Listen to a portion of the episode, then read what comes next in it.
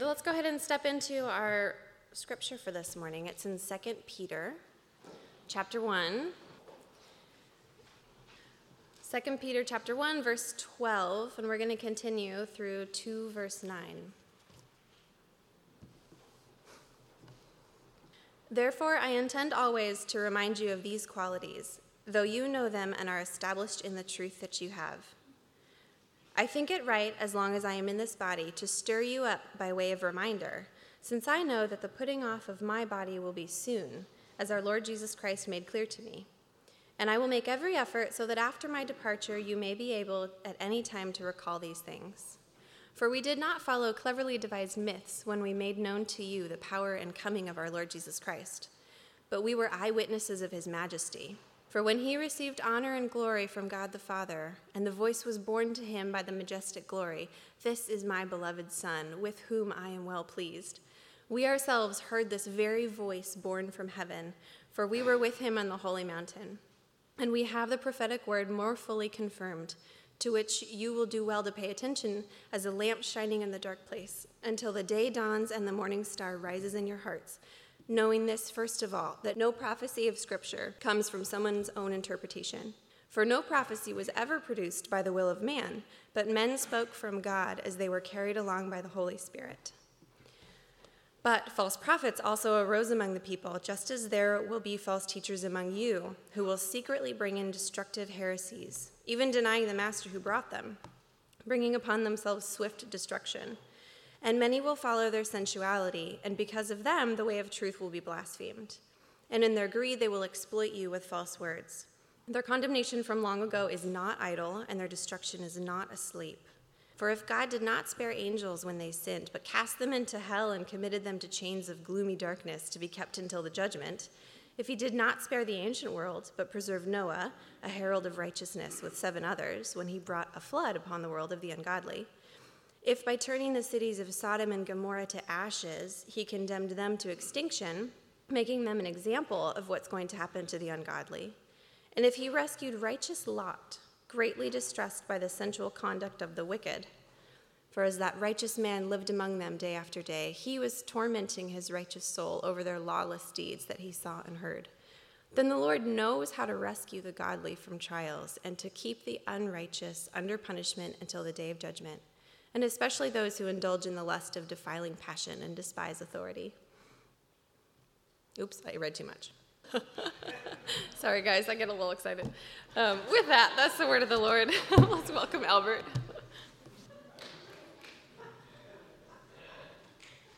Guess I'll preach and teach through where she read.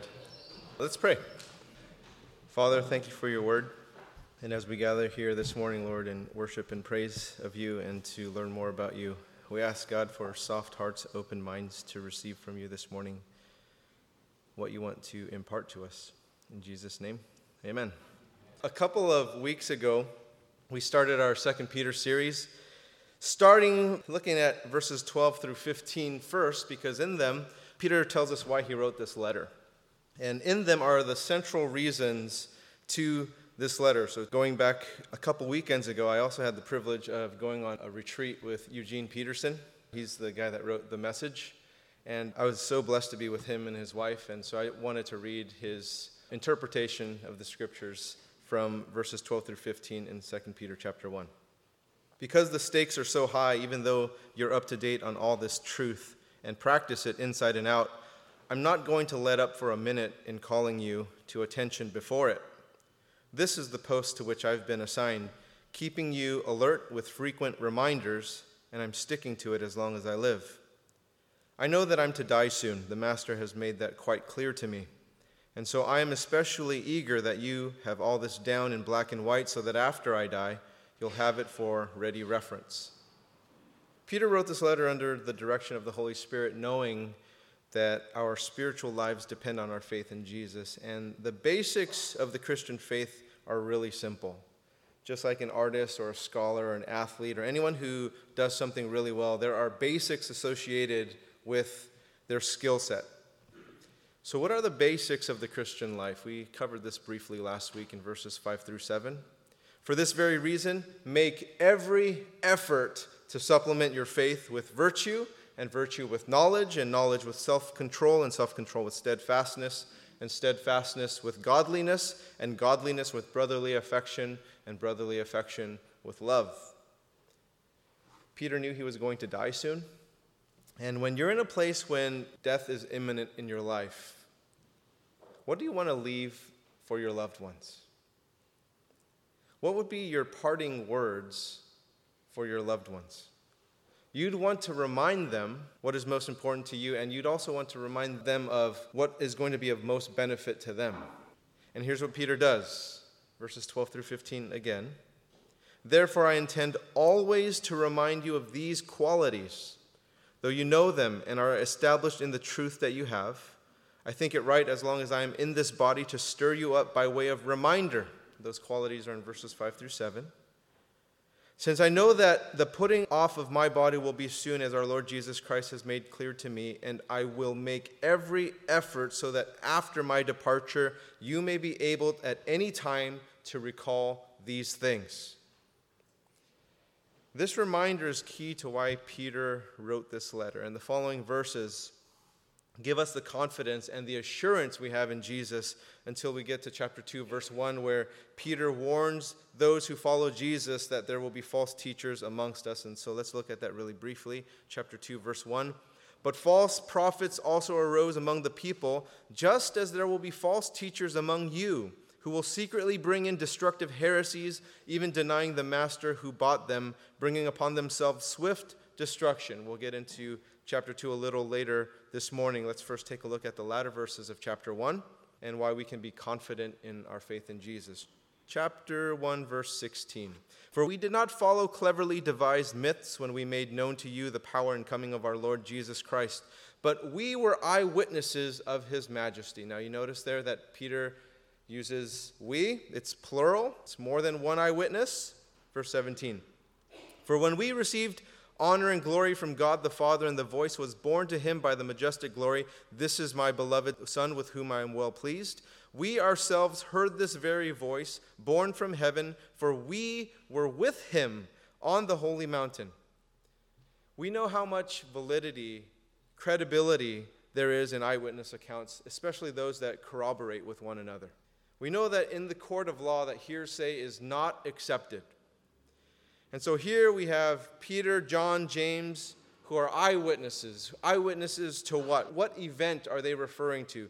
These guys are referring to the transfiguration found in Luke chapter 9, verses 28 through 36. If you want to turn there. Now, about eight days after these sayings, he took with him Peter and John and James and went up to the mountain to pray. And as he was praying, the appearance of his face was altered and his clothing became dazzling white. And behold, two men were talking with him, Moses and Elijah, who appeared in glory and spoke of his departure, which he was about to accomplish at Jerusalem. Now Peter and those who were with him were heavy with sleep, but when they became fully awake, they saw his glory and the two men who stood with him. And as the men were parting from him, Peter said to Jesus, Master, it is good that we are here. Let us make three tents, one for you and one for Moses and one for Elijah, not knowing what he said. As he was saying these things, a cloud came and overshadowed them, and they were afraid as they entered the cloud. And a voice came out of the cloud saying, This is my son, my chosen one, listen to him. And when the voice had spoken, Jesus was found alone, and they kept silent and told no one in those days anything of what they had seen. Why did they keep silent back then? But here in Peter's writing, it's not kept silent any longer. Why is that? Back then, they didn't know what to make of the transfiguration. They didn't know what was going on there. But after Jesus' death, resurrection, and ascension, what happened to Jesus on the Mount of Transfiguration made so much more sense to them. What happened on the Mount of Transfiguration was this foretaste of things to come when Jesus returns, the demonstration of Jesus Christ's glory, the manifestation of the Old Testament saints in fellowship with the present day followers of Jesus. At the Transfiguration, Peter, John, and James were given this sneak peek of things to come. And Peter's eyewitness account is shared with us regarding the things he saw and he heard firsthand. Not just the transfiguration, but he was also there at the death, the resurrection, and the ascension of Jesus, as mentioned in Acts. Continuing on in verse 19. And we have the prophetic word more fully confirmed, to which you will do well to pay attention as to a lamp shining in a dark place until the day dawns and the morning star rises in your hearts, knowing this, first of all, that no prophecy of Scripture comes from someone's own interpretation. Prophetic words, prophecies of Scripture about Jesus found in the Holy Scriptures. Acts chapter 10, verse 43 To him, all the prophets bear witness that everyone who believes in him receives forgiveness of sins through his name. How can we have this confidence? Well, firstly, we can have confidence in the eyewitness accounts regarding Jesus. Secondly, we can have confidence in the prophecies of Scripture, which have all been fulfilled unless they just haven't come to fruition yet. The Old Testament prophecies are Jesus for everyone to witness, and they have all been fulfilled in regards to Jesus. They support what Peter has seen, what Peter has heard, what Peter has written for us. And even though Peter was right there to warn those of his generation who were susceptible to false teachers and to false teachings, how much more susceptible are we, so many generations removed from him? Yet we were gifted with the Word of God with Peter reminding us that he will make every effort so that after his death, 2,000 years later, we may be able at any time to recall these things. How many people do you know have left the faith that they once had in Jesus? I have quite a few friends that this has happened to. What happened? What happened you and I still have this faith in Jesus, and we're no more special than they are. So, what happened? I think a huge part has to do with the idea that the Bible is insufficient. That these prophetic words that we find in the scriptures are insufficient. The false teachings that are out there are more appealing, they're more attractive, and so they follow those things because this is an antiquated book. Now, one of the responsibilities of a pastor is to ensure that those in the church are grounded in the Word of God, that they're secure in what Jesus did for us, that the Scriptures guide and lead our lives. It's not something from within ourselves. Look at verse 20. No prophecy of Scripture comes from someone's own interpretation. It's not all about you and me and what we think and how we interpret prophetic Scripture. Prophetic Scripture is prophetic, it speaks for itself.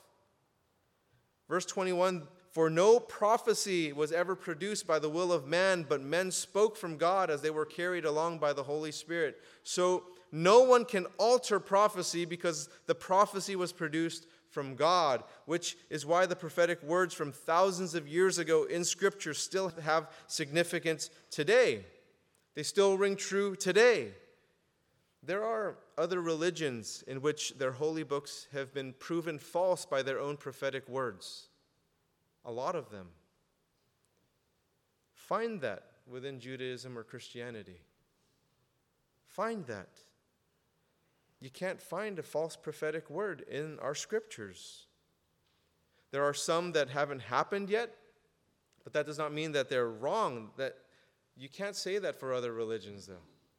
They've come and gone or their archaeology is off, or their history is off. There are these things that are just off.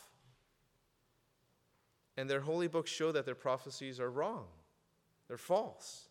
So when we read the Bible, we're not reading some prophet's work who is writing from their own respective will. We're hearing from the living God by the Holy Spirit and yes, the author's personalities are in their writings. Their culture has influenced their writings. They have all these different things that are influencing the flavor of their writings, but their biblical writings were carried by the Holy Spirit. Now, to believe that the scriptures were ultimately produced by God takes some faith. But we couple that faith with reason. What faith do we need to exercise? The faith that we have to believe there's a God who speaks to us through his word. There's some faith involved there. Romans chapter 10, verse 17. So faith comes from hearing, and hearing through the word of Christ. So we need faith in God, his word. We need that to be sanctified. John chapter 17, 17. Sanctify them in the truth. Your word is truth. We need this faith in God, in his words, to spiritually grow. 1 Peter chapter 2 2. Like newborn infants, long for the pure spiritual milk, that by it you may grow up into salvation. The psalmist wrote in Psalm chapter 1, verses 1 and 2. Blessed is the man who walks not in the counsel of the wicked, nor stands in the way of sinners, nor sits in the seats of scoffers, but his delight is in the law of the Lord, and on his law he meditates day and night. The authority of the Word of God, of the Bible, is derived by God. Not because it was produced by people, not because it was changed by culture, but because people spoke from God as they were carried along by the Holy Spirit. We tend to focus on people, we tend to focus on prophets when our focus is to be on God. God spoke through a donkey. The donkey later had a very successful career in the Shrek franchise. But but he spoke through a donkey. So, why do we give so much credit to those whom God uses? Are we giving credit to a donkey? That's essentially what the prophets and people are. We're just a bunch of donkeys. It's God. It's God whom we are to give credit to, to give praise to. Any one of us is replaceable by a donkey. It's only by His grace are we used by Him. And you and I to examine what we hear with the scriptures, just like the Bereans did, right? Acts chapter 17, verse 11. Now, these Jews were more noble than those in Thessalonica. They received the words with all eagerness, examining the scriptures daily to see if these things were so. Don't just accept what people say. Peter referred to the prophets who have spoken from God in chapter 1. Then in chapter 2, he refers to false prophets. Chapter 2, verse 1. But false prophets also arose among the people, just as there will be false teachers among you. We recently finished studying the book of Nehemiah. We saw how Nehemiah was fighting those people outside of the walls, and that was really challenging. Then we found out that fighting the people in the walls was a greater challenge. And Paul realizes the same danger. In Acts chapter 20, 29 through 31, Paul addressed the Ephesian church that he was departing them, and he speaks of this, and Luke writes this I know that after my departure, fierce wolves will come in among you, not sparing the flock, and from among your own selves will arise men speaking twisted things to draw away the disciples after them. Therefore, be alert remembering that for three years I did not cease night or day to admonish everyone with tears. Jude knew this as well. Verse 4 in Jude For certain people have crept in unnoticed, who long ago were designated for this condemnation. Ungodly people who pervert the grace of our God with sensuality and deny our only Master and our Lord, Jesus Christ. Church, false prophets don't announce their arrival. They don't have people gather around and then share with them, hey, come here. I, I have a heresy to share with you. They don't do things like this. False teachers aren't transparent. They hide things of themselves that will risk their false teaching to be discovered. Actually, false teachers usually have a lot of charisma. Usually, they have a lot of skill. They are good in what they say. They're really knowledgeable. They usually come across as people with leadership as their gift. They're really good at leading people. They're really good at communicating well. They know enough of the Bible to be really dangerous. And they can leave people with this sense that they need to be considered for church leadership because they're so gifted and they're so charismatic and they have all these things about them. Now, we don't have to always go around worried that we have a false prophet among us. You don't have to be worried about that. Nor do we go around thinking that everything is just fine without a care in the world in our church, that there's no way that there's a false teacher amongst us. So we don't need to be paranoid and we don't need to be naive. But we want to be alert and mindful and aware that there's a possibility. And Peter gives us some pointers as what we need to look for. Continuing on here in verse 1 who will secretly, They're not out in the open. Bring in destructive heresies, even denying the master who bought them, bringing upon themselves swift destruction. So they work in secret. They work behind closed doors. They secretly do things, and what they do isn't completely transparent. So, what we try to do here at Regen is we try to make things transparent, whether it's our home groups or whatever it is, that we have some accountability, that things are checked in, and people can kind of look into things. Because ultimately, what happens is destruction. When those things are done in secret, when those things are done in private, it might seem positive, it might seem good, it might seem constructive, but the end is destructive. Verse 2 And many will follow their sensuality, and because of them, the way of truth will be blasphemed. Sensuality is a huge part of false teachers, false prophets. Have you noticed this about cults, whether you're talking about Branch Davidian or whatever, like sleep with me, come with me, or there's some sort of different thing there? This is a dead giveaway with false teachers, false prophets. They can't help it. You look at their lives, and sensuality is not far from them whether it's a porn addiction or there's adultery in the past or whatever it may be. Sensuality, meaning that there's this unbridled lust, that there's this shamelessness about them. Verses 7 and 18 speak of their sensual conduct and their sensual passions. Continue on in verse 3 and in their greed, they're also greedy. They will exploit you with false words. Their condemnation from long ago is not idle, and their destruction is not asleep. They'll take advantage of people. They'll exploit people with their false words.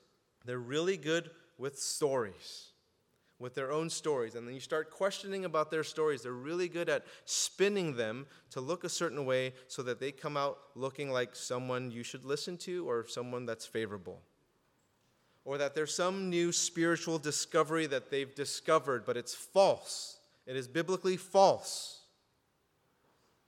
Saying that a sin is not a sin when it is. You need to be careful. You need to be aware of these people and to steer clear of them. Peter gives us some pointers on how they work, and he also points out their influence. Look at verse 2 again. Many will follow their sensuality. And because of them, the way of truth will be blasphemed. They will dilute the testimony of Jesus. They will cheapen the faith in Jesus Christ and the grace of God. Heretics have followers because they are skilled at gathering them, and they always center around some sensuality, some lust, something that says it's okay to do what people are doing. They are gifted at uncovering something within people's sinful hearts that need permission to come out when ultimately it leads to destruction. And the strategy is brilliant because you won't hear anything offensive in what they teach. They're not going to offend you because you can't win favor that way. They give permission to live the way that you want to live. They give permission to feed your appetites, to be self indulgent, to open up your minds to the things of the world, and to close your mind to the things of God, confusing your mind towards God, filling it with compromise, and at the end, destruction. Matthew chapter 7, verses 13 and 14. Enter by the narrow gate, for the gate is wide and the way is easy that leads to destruction, and those who enter by it are many. For the gate is narrow and the way is hard that leads to life, and those who find it are few. Peter gives us several examples of this destruction in verses 4 through 9, beginning with the angels falling in verse 4. For if God did not spare angels when they sinned, but cast them into hell and committed them to chains of gloomy darkness to be kept until the judgment. See, angels are subject to judgment, as is Satan, and you can read all about this in Revelation chapter 20. So, if the angels, if angelic beings aren't even exempt from the judgment of God regarding sin, nobody is. Nobody is. Sin can't exist in the presence of God's holiness. Now, here's example number two Noah and the flood, verse 5. If he did not spare the ancient world, but preserved Noah, a herald of righteousness, with seven others, when he brought a flood upon the world of the ungodly. The story of Noah can be found in Genesis, starting in Genesis 5. And although we are all subject to judgment, including angels, we're not without hope. God is just and he is merciful and gracious. He looks to save, to spare, to preserve, and he proved that in the flood by providing for Noah. He proves that to us today in providing to us Jesus. Everyone is subject to judgment, but God provides a way of rescue, of deliverance, of salvation. The idea of judgment is one of the difficulties people have with Christianity. It's a really tough pill to swallow. People find this really offensive, especially here in the Bay Area. Yet we live in a world of judgment, don't we? Our world is full of judgment, and we're grateful for it. Aren't we? This is how life works. One of my best friends, he's a medical director of a network of hospitals, and he just recently had to take his emergency boards. Every 10 years, he has to take these boards right? So every year he goes, he takes this exam, and if he doesn't pass, it doesn't mean that he's no longer a physician. It means that he can't work at an emergency department that requires board certification, which means most places. Except maybe some small rural place out in the sticks or something. Maybe they don't require board certification, but that's probably not where you want to get hurt. Right?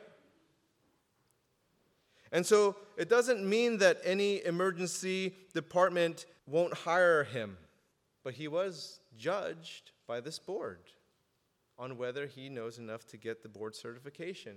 And every one of us who has gone into emergency department are grateful and thankful that they check those people that they're current on their medical training, aren't we? I mean, geez, you're a surgeon and you're operating on my eye. I want you to be current. I want you to know your stuff. Or if you're an orthopedic surgeon, you're operating on my joints or something, I want to walk again. I want you to know your stuff. We judge all the time, and we're really, really grateful for it. And all of us have this in our studies. Every one of us who has an education, we've gone through this. You have had to pass your exams in order to get to where you're at. You're judged all the time in our jobs. It's not just medicine. There are all different types of things that require exams. Even your hobbies. Even your hobbies, not even a job, not even education, your hobbies. Diving. You got to go get certified for scuba diving. Whatever it may be. Running marathons, to run the Boston, you got to go through all these qualifiers in order to get there. You are judged all the time. You're judged pass or fail all the time. But then when it comes to this matter, no. No. We don't like judgment. When it comes to God and righteousness, no, don't judge me. You've been judged your whole life. Give me a break. And so here, we think we can judge God. Silly. It's silly. How can we judge God on His rules? You go to the medical board and you're like, oh, no, no, no, no. I don't think that. I don't think CPR is the way. No, no, no. You don't do that. He rules the world that He created. How can we judge Him? How arrogant can we be? Third example, verses 6 through 8. If by turning the cities of Sodom and Gomorrah to ashes, he condemned them to extinction, making them an example of what is going to happen to the ungodly, and if he rescued righteous Lot, greatly distressed by the sensual conduct of the wicked, for as that righteous man lived among them day after day, he was tormenting his righteous soul over their lawless deeds that he saw and heard. Here's the bottom line sin, unrighteousness, leads to destruction. That's the bottom line. And no matter how righteous we are, our righteousness does not pass on to somebody else. They carry their own. And so we all live among unrighteousness day after day. But here's the question Are we tormented over the lawless deeds that we see in others? Does it even bother us? Or do we not even view sin as sin anymore? It doesn't bother us. We've become so accustomed to the ways of the world that, that some of us may not even be bothered by what's going on, that we've lost our discernment between righteous and unrighteousness, confusing what is ungodly and wicked with what is godly and righteous. God help us with discernment because so much cloudiness has gone on, so much confusion has gone on between what is righteous and what is unrighteous. Verse 9 then the Lord knows how to rescue the godly from trials and to keep the unrighteous under punishment until the day of judgment. Now, did you notice this phrase here? To keep the unrighteous under punishment. The judgment isn't simply at the end of one's life. The unrighteous experience the punishment now. They experience the absence of God now. Just as the followers of Jesus experience the presence of God now. Let's just read the rest of the sentence there in the first part of verse 10. And especially those who indulge in the lust of defiling passion and despise authority. Judgment is real, whether we like it or not. It is happening in our world from the beginning of time, it has happened. It is unavoidable in our world today, and it is unavoidable in the everlasting world to come. Holy God judges unrighteousness, and while we do live among it, God preserves, He keeps, He protects those who by faith put their trust in Jesus until His return. And while we have the Word of God to guide us, today we find the church fighting amongst itself. We're so divided on morality issues, on what is righteous and what is unrighteous, living like the world, thinking as if this is our permanent home. And that righteousness will be found here and now, and it won't be. This is not the place where we find righteousness. This is not our permanent home.